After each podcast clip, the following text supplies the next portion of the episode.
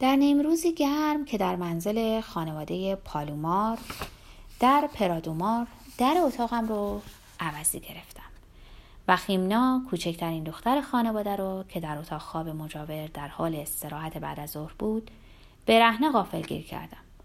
پشت به در لمیده بود و چنان سری سر برگردون و نگام کرد که فرصت فرار برام نگذاشت. دست باشه و جون به لب فقط تونستم بگم وای ببخشید. لبخند زد. با چالاکی موزون غزال به سمتم چرخید و تموم تنش رو نشونم داد. انگار صفای وجودش اون چهاردیواری رو میانباشت و اشباه می‌کرد.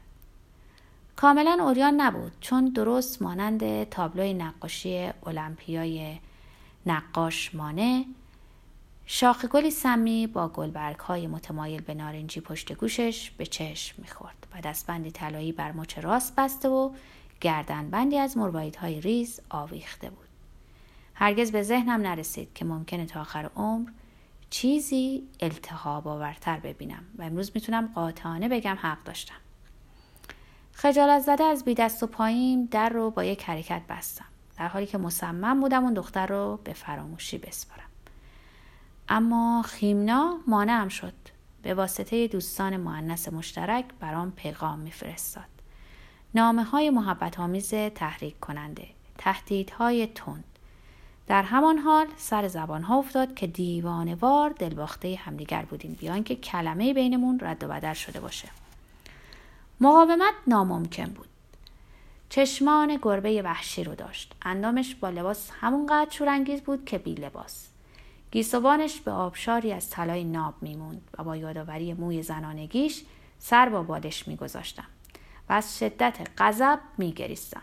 می‌دونستم هرگز از دل این تمنا عشقی زاده نمیشه. ولی جاذبه شیطانیش مرا وامی داشت برای تسکین بیقراریم دست به دامن هر فاحشه سبز چشمی بشم که سر راهم سبز می‌شد.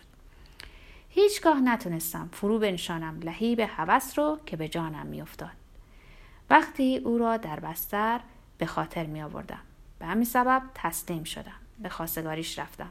حلقه مبادله کردیم و قرار گذاشتیم قبل از عید گلریزان جشن عروسی مفصلی بگیریم. این خبر در محله بدنام بیشتر قوقا کرد تا در باشگاه ها و محافل اشخاصی که سرشون به تنشون میارزید.